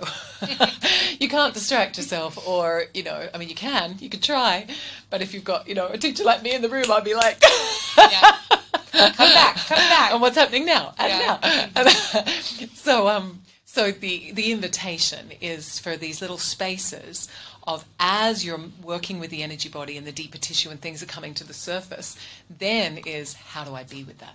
How do I be with what arises? So that's when we start to explore the mindfulness practices, the two wings of presence, how to hold and embrace what's there and start to notice the reactions in the mind, how to be empowered with choice in the face of what's happening in your mind, where you can, first of all, be aware of your reactions and then um, work with them in a way that creates space and for transformation. So, um, yeah, so that's what happened in my life. Mm. And then that's the way that I teach. So there's the yoga therapy and then the yin yoga. And then there's the embodied mindfulness, which is going into that even deeper. So that's when, rather than creating a structured practice, just like we've talked about, um, rather than going, okay, I'm going to sit down and do liver postures, I sit down and ask the body, what's, what does the body want to do today? And the body will start to unwind. So the evolution of going from structure to surrender and then you know the embodied mindfulness training is all about that and mm. exploring that. And um, as well as starting to incorporate more buddhist psychology and more other ways of being with what arises. Mm. yeah?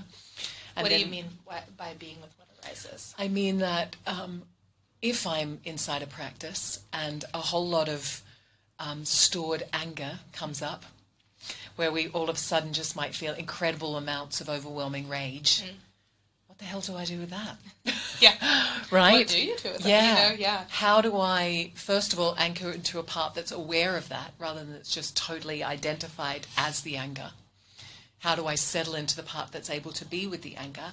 And then what are the tools that I could use? What are the self compassionate tools that I could use? What are the um, inquiry tools that I could be with that part of myself? What's making you so angry? That must be really hard. Being curious about that part and what it needs to you know, to integrate how to move anger through the body. Like when the nervous system is needing an incomplete fight response to move through the body.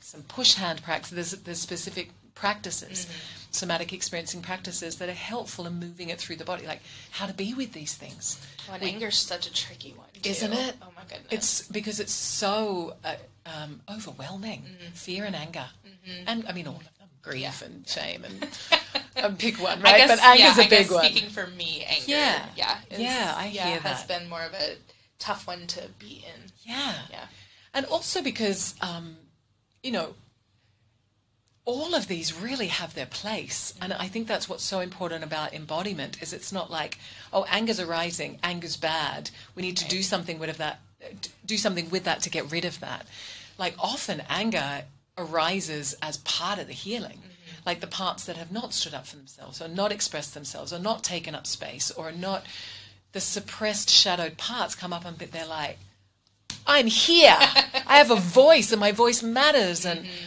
you know we move away from being suppressed and abused to being empowered through the energy of anger. Like it's about learning how to really attune to what the anger is. Is it just a reaction from, you know, control or needing to, you know, mm-hmm.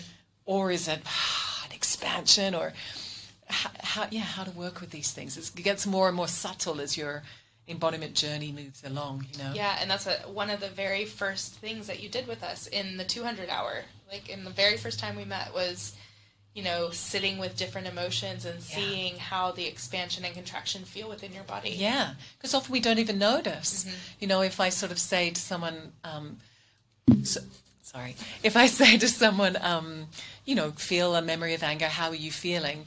And you know they might start to say oh i'm just feeling really you know be inside the story. And where are you noticing that in your body? And at first people are often like what do you mean mm-hmm. you know well i'm i'm noticing that it's just it's not okay they were like, like yeah i totally get that and and are you noticing something in your stomach or you're in or like well i'm just feeling really angry it's like what does that feel like like it can take a little while for us to register oh my fists are actually clenched. Mm. My jaw is clenched. I can feel like tightness underneath my scapula. In fact, the back of my heart is closing, mm. and I'm like taking up space with my chest. You know, like we start to notice these things, and because we store the the triggers in the body, then we can be like, oh, what happens if I just bring presence to what where that's happening in the shoulders, and if that softens, what happens? And often underneath that will be actually there's some sadness under that what's under that there's some vulnerability i'm afraid mm. and uh, you know like and the body helps, the awareness of the body helps to unpack the deeper story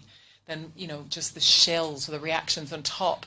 There are all these parts that come online to protect these like, you know, what in IFS we call the exiles, right? Like the more vulnerable parts. All these protective parts come online, mm-hmm. and we, you know, we just get to know each of them through the body in this way till we get back to like holding the the original wound. And I think yeah, that's so beautiful. And I think that the yin yoga practice and doing the yin teacher training mm.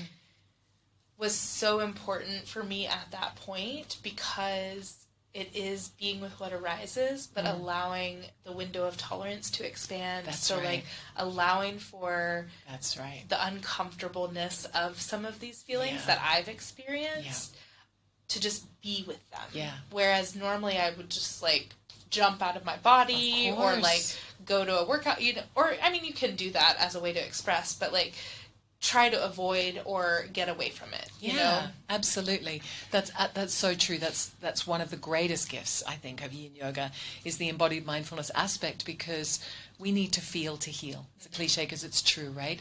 All the nervous system regulation practices happen through the body, but we disassociate because it's overwhelming to be in the body. It's overwhelming to be with those things in that moment, and so our body, you know, it's it's designed for our survival. A freeze response is intelligence of the body, but then we learn to like slowly come back in, and we do that by creating moments of going. Actually, I can be with this really intense sensation. I'm still alive. I'm okay. I'm still here. That was a really intense five minutes in that pigeon pose that was opening stuff in my hip. It was really intense to be with that, but I was able to be with that, and I'm here. And next time, I know I can be with that. I'm building a sense of safety and self trust and trust in the experience, the process. I can be there a little bit longer and a little bit longer. And the beauty of yin is that, exactly as you described, it allows us to get more comfortable in the realm of the uncomfortable. It, it, um, it's empowering because it shows us our capacity. Mm.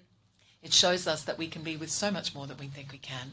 And that, the, yes, there is an inherent movement of the nervous system for our protection to get the hell out of there, fight or flight. It's like, I'm out, mm. you know? Mm-hmm. And it, that's useful to a degree. And then at some point, we need to come back in and actually be there, and then we can move it through the nervous system. And then we have resilience. We have um, we have life flexibility. We don't have to limit ourselves to I I can only do this and this and this because otherwise I can't cope. We we develop slowly over time the capacity to be with more and more and to know our inner resources and to trust ourselves and to without overwhelming or blasting the system to do it in the ways that actually work. Mm. You know. Mm. Yeah, I was gonna go. Mm, shoot, the question just kind of left my mind. It happens, right? Yeah. And when you're speaking as well, like so many things I'm will like, come up. I I, want to say that so and that and many that. things. I know, right? I, oh, okay. This is where I kind of wanted to go with that. So, where when you're in that in that place, so you're holding a pose for an extended period of time. I wouldn't have been able to do that necessarily when we first met. I did, Absolutely. but I don't believe I was as fully present of the sensations. I probably didn't feel as safe within my body. Uh, so, as people are maybe experiencing this, part of what you do so beautifully when you're teaching it is incorporating the mindfulness, is incorporating Yeah. the. Can you speak a little bit to that? Yeah, there's two Like things I want to say people- to that. yeah. Yeah. So, first of all, um, I'll speak to that direct process. And then I also want to talk about the evolution, even of that, for me, that happened through my own trauma dysregulation. Okay. Um, so, in the yin classroom, the way that I work with it um, is really about self awareness, like really cultivating moment to moment self awareness, what's happening now and what's happening now. And potentially you notice that the mind behaves in pretty predictable ways. You might be noticing da da da da da. So, for example, if you're inside a really uncomfortable yin yoga posture, well, you're inside a yin yoga posture and discomfort is arising, then um, you know you're meeting a part of your body that feels tight or stuck, and it's it's challenging to be there. Then what we start to notice is um, what in Buddhism they refer to as aversion. So this feeling of like oh, I want to shift. I want to move. I don't want to sit with it. Like, I want to get out of here, you know?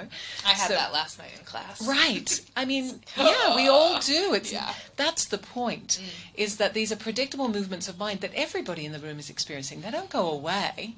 We're just like, oh, there's aversion, My old friend, come on in, you know? Like, so, yeah, we're designed to, if you put your hand in the fire, it's going to burn. So don't put your hand in the fire. Like, that's part of our wiring to keep us alive but it becomes overarching and then it doesn't allow us to, you know, be able to be in emotional fires or to go back into places of stuckness where um, becoming more curious about them and to be able to be with them is where healing happens, right?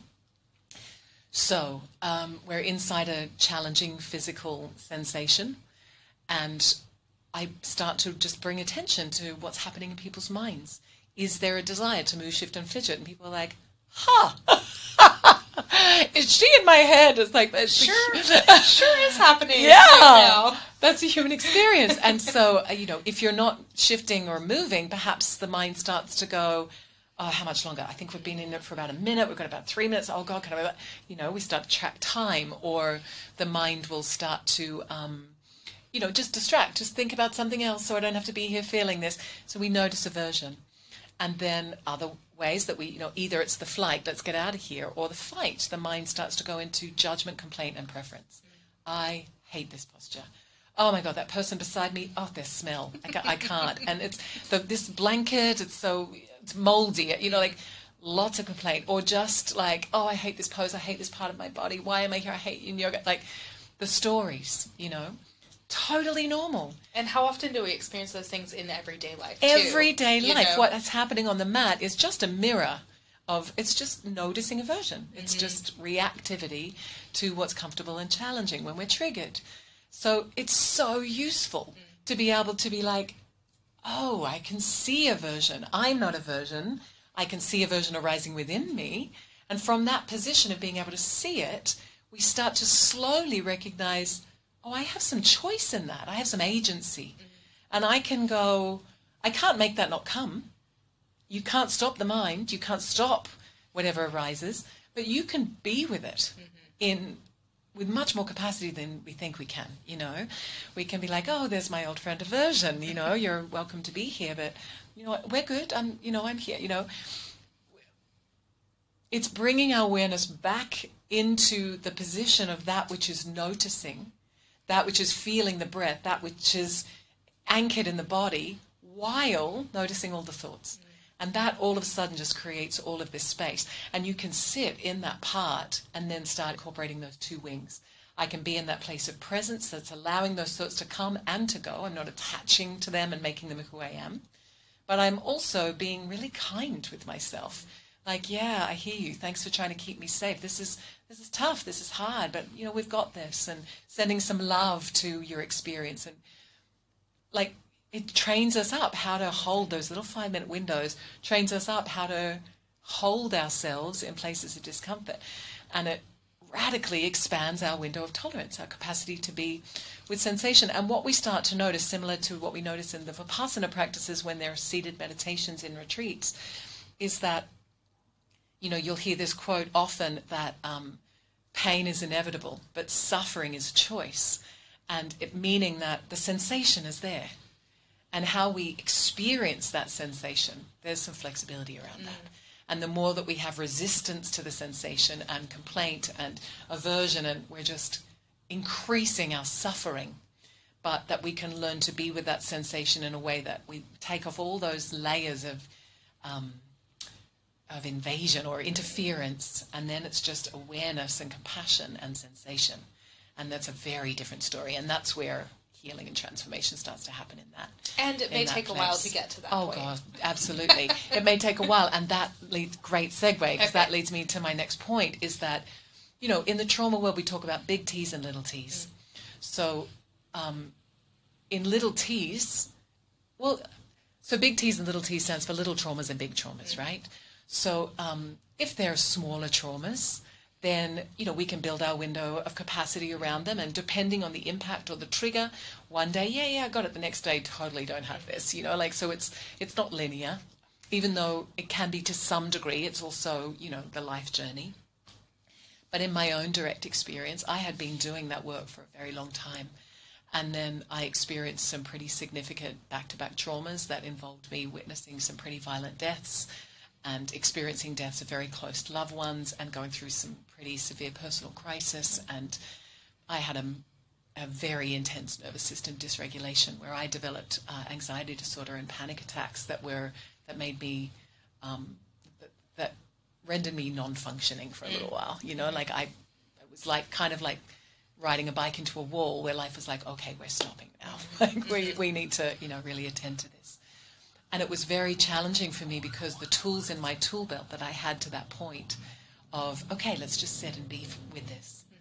Um, my nervous system was so dysregulated that I couldn't, and that was very scary for me because you know it just it just pulled out the foundation and I didn't have a resource that I could be with it was outside of my window of tolerance mm. and then I'm like well then what have I got you know what have I got now and that was grace didn't feel like at the time because yeah. grace has claws sometimes but that was grace kind of going okay we've done all this little t work now we're going to go into some big t's mm. and we're going to lay a deeper foundation yeah. And that's when I met incredible trauma therapists and I started learning much more about the nervous system. Um, and I worked very directly. I worked with my IFS therapist three times a week in the beginning. You know, I was working with my somatic experiencing therapist. I was doing, learning all of the vagal toning stuff, like doing all the things. I had incredible support. I managed to bring myself co-regulation, incredible yeah. co-regulation, mm-hmm. and then managed to bring myself back into balance. Also had, you know, family support, incredible friend support um, managed to get back to a, a, place of stability, and then that then encouraged me to do even deeper work. And I had these new tools um, that I was adding to my old tools of being able to go, deeper. And again, I think that's like a, you know, it's a it's a never-ending journey. But um, and that you know, being me, that then birthed a whole new direction with my work. Mm. You know, I always want to teach from a place that's really alive in me and what I'm really passionate about. And now what I'm really passionate about is what I learned mm-hmm. in, that time. It's like, yeah, we are living in a time of significant global collective trauma. Mm-hmm. Like never before has it been more important to know how to regulate our nervous systems, right, right? right? And so my faculties, in the same way that in your podcast you're bringing on the people that have been the, the people that supported you on your journey. It's the same with my faculties. Like in my trauma trainings and my nervous system regulation trainings, my faculty, so it's me and the the therapist that supported me on my journey. Mm. So it's very personal, profound um, work for me, you know, and yeah, and I speak about that just to say that this idea of, you know, oh now I've got this. I've been doing yin yoga for ten years, and now I'm a, you know, it's like well, well here we, here's another chance. here's life. See something else. That's yeah. right, exactly. Mm-hmm. Here's life, and to trust that life is always serving us, even though it might not feel like it. You know, so time, often, yeah. yeah.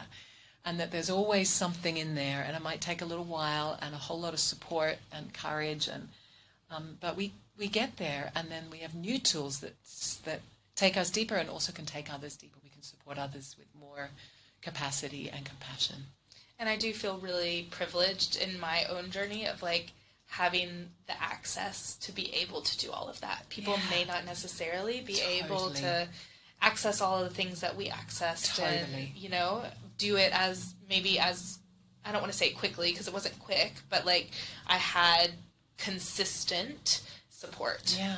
Um, That's so true, right? I mean, yeah, it's therapy can be expensive, yeah. you know. Mm-hmm. So I think that's why it's so important to learn these kind of tools that can support you for self-regulation mm-hmm. because co-regulation is so useful and I'm very grateful as as I hear that you are that we've had that support mm-hmm. but not everybody does and there are ways to you know um, to to show up for yourself there are self-regulating techniques and self-compassion techniques and things that you can learn and things that you know that both of us will be offering yeah. where people can support and hold themselves and hold the people that they love in their lives that don't have access to these to therapy. Yeah. Yeah. yeah. I did want to ask you, what did you notice like what did you notice that shift from how you taught before and then you had this experience and now how you teach now? Love. Yeah. I mean, that's what's so beautiful about what you're doing here is love. That was the really. I mean, there were, of course, there, there's there's lots of things that's overarching, but um, I learned to work with the nervous system with more specificity. But really, um, in terms of the way I was holding myself and holding what was arising, it was really strengthening up the compassionate wing. Mm. You know, they call the vagus nerve the compassion nerve. Another another word for it. I haven't heard that. Yeah, and the, the way that it, you know, that, that um, what happens in the brain, how it uh, integrates with empathy, and so yeah, for me, my nervous system, in the same way you have a crying baby, you're not going to sit with a crying baby, or I wouldn't sit with a crying baby and, you know, just tell them to watch their mind, you know, just be present. You yeah. pick them up and you swaddle them and wrap them and contain them and soothe them and sing to them. And, you know, like there's vibration, neuromodulation, you know, the nervous system, it's a mammal. like it's mm-hmm. a, it, it's it's the body, and the body, my body, radically heals through love. You know, I think we come into the world needing to be held, yeah. and it's holding ourselves and each other with love that creates well-being and thriving, and it's the separation and isolation like we've experienced like never before. Right. that like you know, and not just like relational love. We're talking about like all of it. All, Global community. Yeah. Mm-hmm. Yes, absolutely. Self love. Mm-hmm. I mean, the way that we speak to the voice in our head, the way oh, that gosh, we, yeah. you know, like constant practice. constant practice. Mm-hmm. But like you know, rather than just watching the voice in the head, being aware of it, self compassion. How mm-hmm. to transmute that with love. How to transmute the body and the nervous system with loving touch, how to how to offer the loving wing. I think that was the the biggest recognition for me. Even though I was aware of that before and working with that to a degree, I had to amp that baby up. Mm-hmm. Like you know, that was that was the big piece. I think. And I think what's so interesting about all the work that you do and like the practices of embodiment, it's it's not only that we're coming into our body, but when we come into our body, we come into like different brainwave states that yes. are like more healing and yes. more relaxing yeah. and allowing for us to get deeper into those thoughts because i'm sure i'll say this a million times on on this podcast journey but dr joe says that 95 and i'm sure he got it from somewhere else i don't know where the reference comes from but 95% of our thoughts are the same thoughts as the right. day before. Right. So, like, if we're just working with the same 95% of thoughts every day, of yeah. course things won't change unless we drop into our body, unless And the conscious and the subconscious, that, you know, we, we're not even aware of the subconscious stuff that's in there, right? Right, right. And so, shifting through these embodiment practices and allowing those brainwaves to slow down, come into these deeper states of healing mm-hmm. so that your body can heal, so that you can recognize, become, sit with the thoughts, you know, and allow them to yeah. come forward so that you can shift them. 100%. Yeah, I feel like um, you can sit with them and shift them. yeah. Know? Yeah. In in the embodied practice through the body. Yeah. Yeah. Yeah, absolutely. I think that, you know, in a way, an embodiment practice is twofold. One is that um, the body is this direct portal to presence. Mm. You know, when I'm aware of the sensations in my body, they're happening now. The, the, the breath is happening now, like it's not before or future, uh, past or future, there's this sense of, um, yeah, it brings you into the present, and it's by the present moment that we, you know, shift these brainwave states. And of course, there are other ways to do that, but the body's just a really effective way for presence for me. And then inside of that embodied presence, then we can start to tap into the subconscious and where it's stored in the tissue, and we can anchor into presence and be with that. You know, it just keeps going deeper. But um, for me and, and in the world of of health, like the, the, the stuff that I teach, is is through the body. Mm-hmm. You know, in the body, of the body, through the body. Mm-hmm. That's that's what I love. I love it too, obviously. Yeah.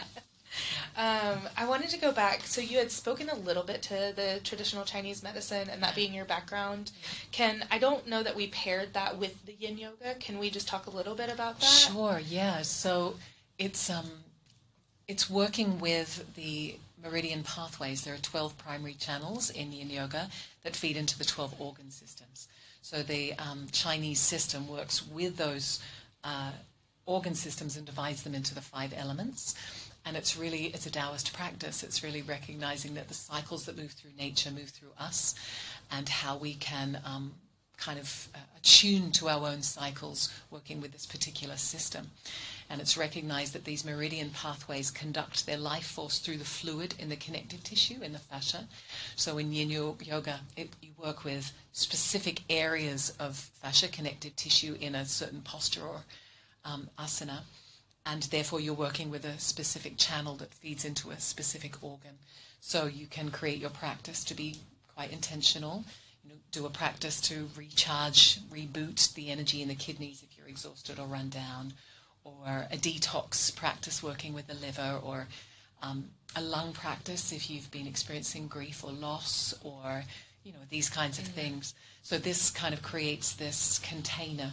You know, we have this structure that we can work inside of but then it's all just you and you, you know, then it's like mm-hmm. inside the posture while you're working with that, you know, that meridian, that organ, that area of tissue, then, you know, what's stored in that part of your body um, arises. And then there's the mindfulness practice of being with that. And that's how they kind of come together because the yin practice very specifically works with that, um, that system, the Chinese system. Mm-hmm. Yeah. And what I've also noticed is that when I'm working with that system, whether it's like I need to work with the wood element, or I need to work with the kidneys, or whatever that may be for me in that time. What I've been noticing is also then the energy starts moving through. Yeah. You know? Yeah. So, like, is that just another, what do you do with that? So, describe a little bit more about what you mean. So, when I was in um, saddle pose, so I was sitting on my knees, leaning backwards, and I could feel the fascia was so tight. And so my body starts to it starts this like quiver mm-hmm. of like the energy starts moving mm-hmm. through. Um, like it's trying to release something. There's something that's stuck that needs to be allowed to move through the body. Do you just sit with that? Like, is that the practice? is that the practice of like uh, surrendering, or do you? Tr- yeah, I don't know. Yeah, it's kind of like because this is when it, stillness. That's right? right? This is when it gets interesting in terms of you know how we were saying. Now I I um, lose the, use these terms of yin or yang or masculine and feminine more loosely, um, but this is where I would talk about that a little bit more because there are two ways of addressing that. The more um, masculine way which is you know the yin yoga practice to some degree. This is the beauty about talking about yin and yang is they're relative terms. Mm-hmm. So you're inside a yin practice talking about a yang perspective. So basically, what I'm talking about is you know we touched on before where I said there's Shiva and Shakti. Mm-hmm. Shiva as the all-encompassing, embracing awareness, and Shakti is the energy that's moving, formless in form. So uh, the more masculine lens would be to sit as the container. Okay. The expanding the window of tolerance, sitting as the witness, or a, another a, a, girlfriend of mine, um, through a lot of conversations just like this, actually have shifted it to withness rather than witness because okay, okay. it's a little less disassociated, a little more being yeah. with it, but it's still you know that mm-hmm. resting in awareness, um, and like vipassana, being in the body with the body, but resting as the awareness so that it just comes and goes and you're just watching the impermanent fluctuations. That's one approach, that's the yin yoga approach. Whereas the embodied unwinding approach, I would call the more feminine practice, mm-hmm. the more mm-hmm. Shakti style practice, because it's more about receptivity and surrender. So again, these are loose terms, masculine, it doesn't really matter. Um, but the experience is different. And the experience is that you're in saddle pose and the energy starts to move through the front line And maybe your body wants to open and the neck wants to unwind and then it takes you into another and you're following that current you're following that unwind mm-hmm.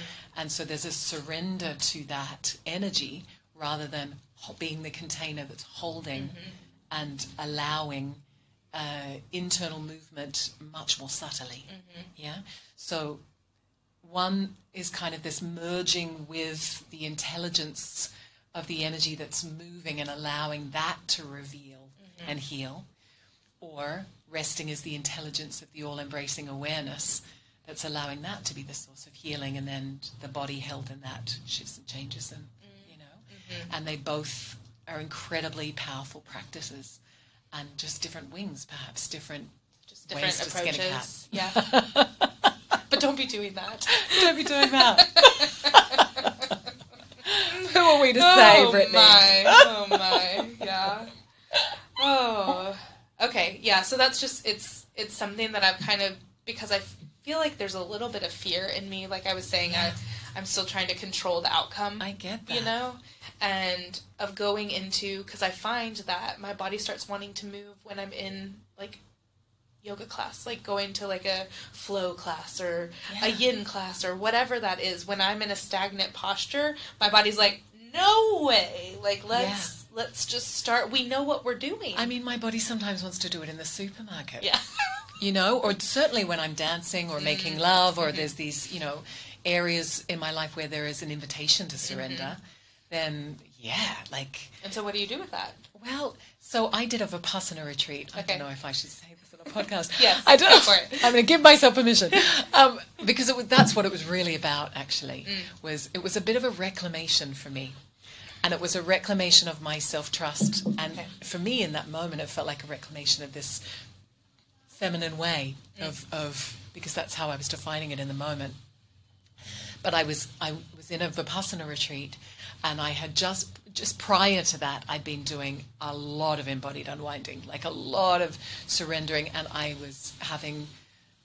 I mean, just such incredible experiences of unwind and clarity and insight. And, you know, I would do a practice and then just write for mm. hours and then, you know, think so much integration and alignment. And it was incredible. And I came from that space and I had booked my Vipassana six months earlier. So I was like, okay, I'm going to do my Vipassana, but that's not what was happening in the moment. What was happening was the opposite experience, a more, like we just spoke about, the kind of feminine, masculine experiences. I was in the other. So then I went to Vipassana and I was sitting there. And, you know, this Vipassana um, retreat was all about austerity and it has its values and its intentions and its reasons.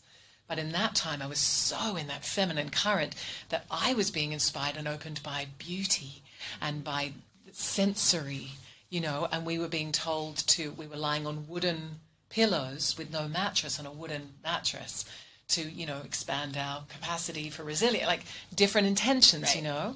Whereas i would have been so nurtured and nourished and deeply fueled and healed by the nourishment of lying on a flower bed at that time you know like silk and satin and oh. yeah because it was opening this love and surrender and receptivity. It's just a different lens. So anyway i'm sitting inside the hall doing my 10 hours a day of sitting you know. And luckily it was of a vipassana in thailand where in, in thailand it's slightly different. You can walk for an hour do walking mm. meditation and sit for an hour.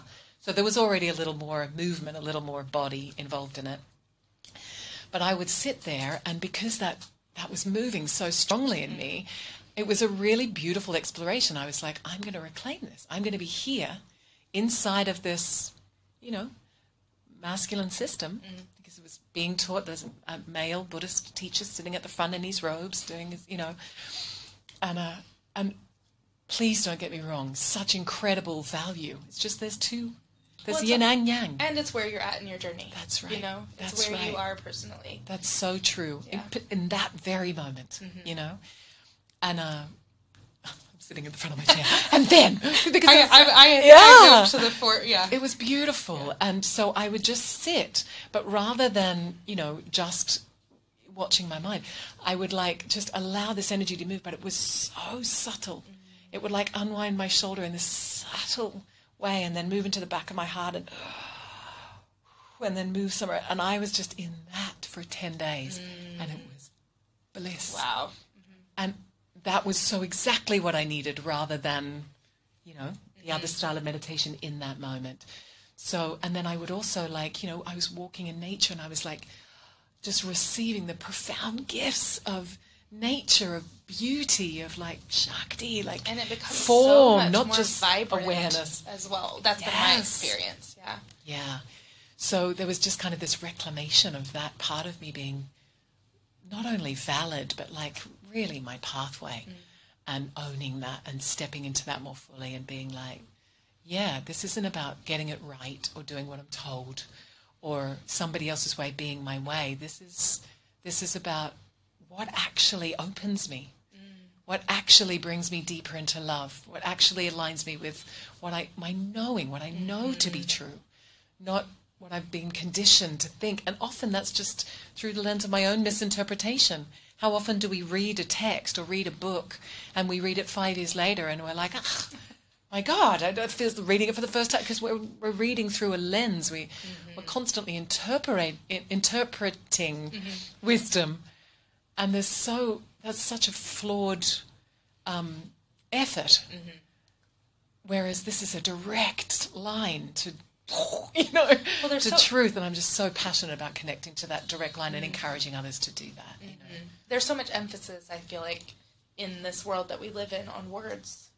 Yeah. You know, and the words are they can't describe that truth. Yeah, they're a you finger have, pointing to the moon, they're not the moon, right? Yeah, you like have to really know what's true for you. That's right. And, and that's what the Buddha says, and that's what the, the teachings will say. You'll be reading in a text, and that's what, but you're still you reading it in a text. It, you know, that's it's right, like hasn't been right. fully integrated into this experience. That's right. And I think ultimately what I've been discovering in the last, particularly in the last five years, is that um, this external referencing of self is built on a fundamental self, sense of lack of self trust, but lack of self worth. It's like, who am I to mm-hmm. know? These scholars, these sages, these men in robes, these, you know, these, who, who am I? Mm-hmm. But who am I? That's the question. Who oh my gosh, am I? Like is this the question. Oh, that this, I ask constantly. Yeah. yeah.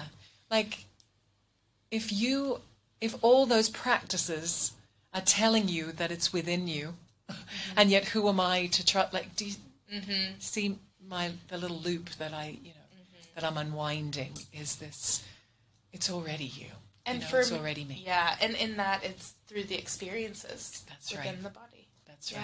Yeah, mm-hmm. yeah. Ah, yeah. Okay, there's one one more thing I wanted to talk about, and then if there's anything else that um, sure. you had, but I just wanted to go back because we had talked about the embodied feminine, and I just wanted to reference because it was such a key piece for me yeah. is learning about my my cycle and yeah. learning about the body and the different cycles that it goes through throughout the period. Yeah. And so, would you mind speaking to that sure. a little bit? Yeah, yeah, yeah. So I think that's really a big part of embodiment is learning to how to listen to the cycles of our body and how they reflect the cycles of nature. How you know we're one and the same. So in the same way that in uh, Chinese medicine we look at the five elements and the seasons, and you know. In, in embodied feminine practice, we look at the cycles of the moon and how we as women are. Um, or as people with wombs. As people with, with, wombs. wombs. That's mm-hmm. absolutely. Yeah. Anyone that menstruates mm-hmm. yeah. is aligned with these uh, natural rhythms of, of, of these particular cycles. And what we can notice is that, you know, it's not just about procreation. Mm-hmm. It's not just about we ovulate at this time and then we menstruate at this time in order to have a baby. It's so much more than that at different phases of the cycle, our bodies are producing different hormones that create not only physical experiences, but emotional experiences, mm-hmm. availability of amounts of energy, how socially interactive we are, how receptive we are, how creative we are, how, you know, and it's one of those things that we already know. It's just um, learning this stuff gives us an opportunity to look and be like, oh, yeah that's that is my experience you know that when we're ovulating we have the most energy we mm-hmm. it's like um, summer or midday in the cycles daily cycles yearly cycles monthly cycles um, it's when we're the most creative when um, we can manifest things in the world where we're most available for other people when we social engagement exactly yeah, yeah. Mm-hmm. whereas the opposite the menstrual time is when we're our most yin, our most inward. It's new moon as opposed to full moon.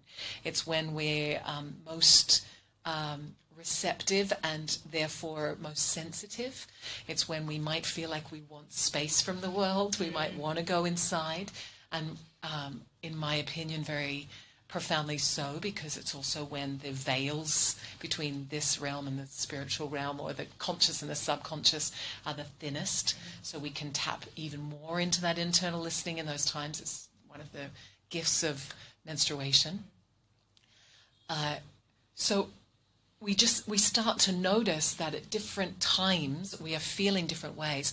And if we start to notice that that's who we are that it's inherent it's innate our bodies are part of nature then we can learn to honor that and we can align our lifestyles with that so rather than just pushing and going and externalizing consistently throughout the month which you know in A my lot of people do. That's mean, yeah. absolutely but what i've noticed in the sort of 12 something years that i've been teaching that work with that focus is that the more we're overriding the more imbalanced the hormones become Mm-hmm. the more out of balance the um, reproductive system becomes and you know our, our mental and emotional reality and like all of it just Yeah, yeah, yeah. depletes.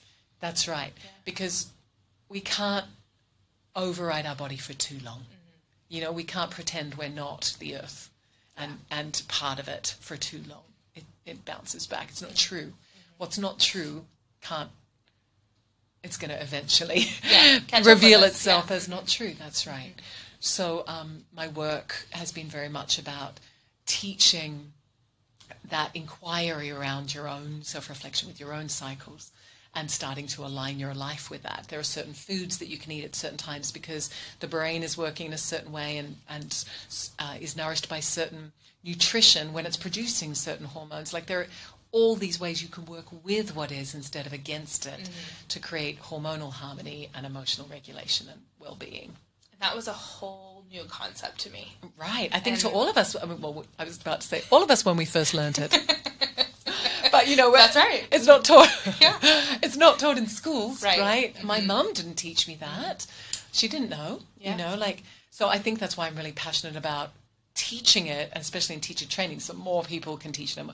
Tell your brothers, tell your husbands, tell your sisters, tell your Mm-hmm. Mothers. You know, And that's one of the first things that, so you taught the yin class, you taught uh, honoring your moon cycle. And so that kind of led me to, Mm-hmm. That's but right. in that very first 200 hour, those were the things you touched on. And I was like, who is this woman? what are we do- What have I been doing for the last, you know, Right. 30 something years? And all of it, no matter what umbrella that we, you know we're studying under, all of those um, things that I'm pointing to are attuning to your body.